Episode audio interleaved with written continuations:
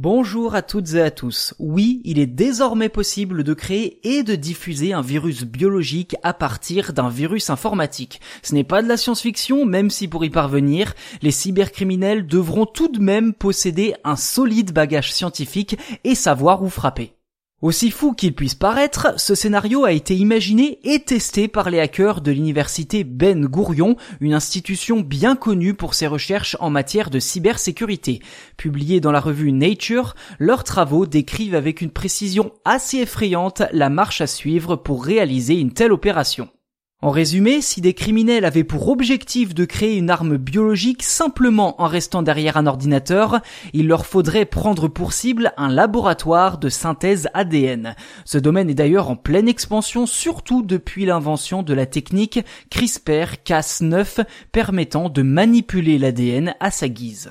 Après piratage du poste de travail d'un généticien, les criminels pourraient techniquement modifier la séquence ADN en cours de fabrication.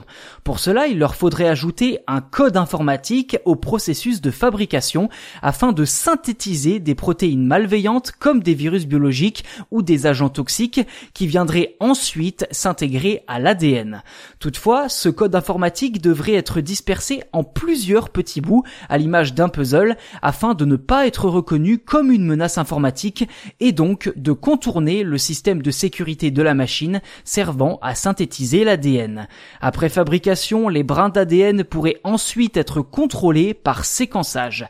À ce stade, si les pirates réussissent à s'introduire suffisamment loin dans le système, ils pourraient éventuellement falsifier le résultat final et faire croire qu'il s'agit bien de la bonne séquence ADN.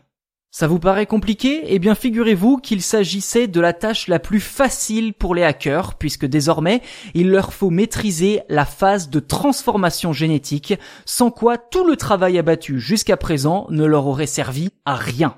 En clair, les hackers devraient trouver le moyen d'injecter l'ADN synthétique infecté dans une cellule. Une fois fait, le code génétique malveillant pourrait rassembler ces petits bouts manquants afin de créer une séquence pleine et entière capable de fabriquer le fameux virus biologique.